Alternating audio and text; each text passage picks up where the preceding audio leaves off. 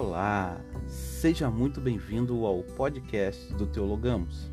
Aqui com você, Pastor André Dávila, sempre com uma mensagem de motivação e reflexão para a tua vida.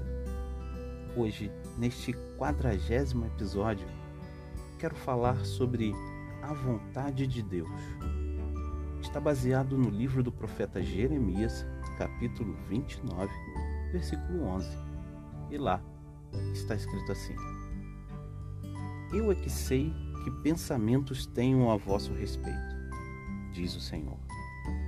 Pensamentos de paz e não de mal, para vos dar o fim que desejais.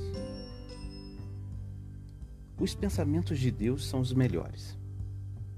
No entanto, não é por saber que Deus tem projetos para o nosso futuro que ficaremos parados esperando que caiam do céu. Ou que ficaremos cheios de dúvida sem saber para qual lado ir, com medo de não ser aquela a vontade de Deus. Há muitos que buscam profetisas ou profetadas com espírito de adivinhação para saber se tal ou tal coisa são da vontade de Deus posso adiantar que não é vontade de Deus que você viva pela cabeça dos outros. Não é vontade de Deus que procure mediadores para saber a vontade dele. A vontade de Deus está expressa em Sua palavra. Eu vim para que tenham vida e a tenham em abundância. Eu sou o Senhor que te sara. O homem não se estabelece pela perversidade, e meu justo viverá pela fé. É assim que o Filho de Deus se move, pela confiança, pela fé em Deus. O Espírito de Deus coloca dentro dele uma inspiração, uma ideia, um pensamento coloca também uma certeza de que é aquilo que ele tem que fazer.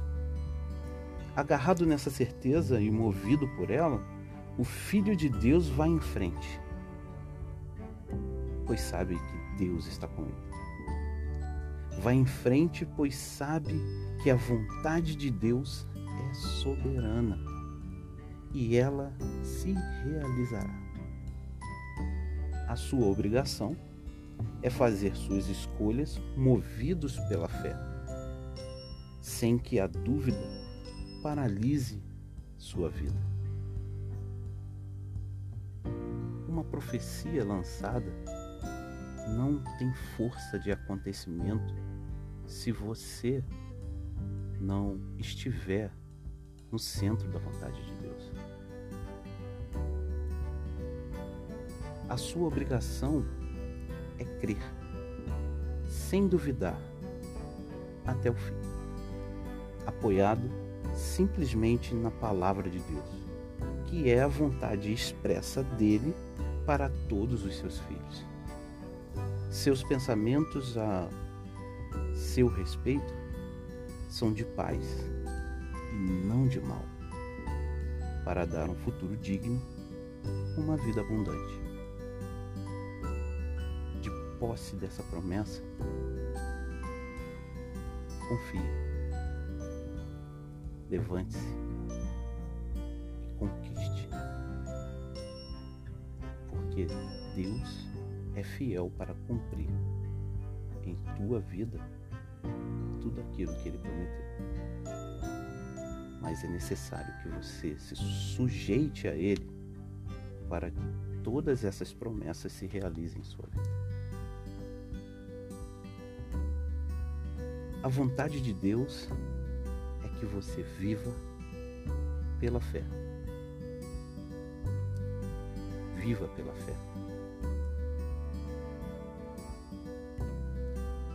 Faça a vontade de Deus.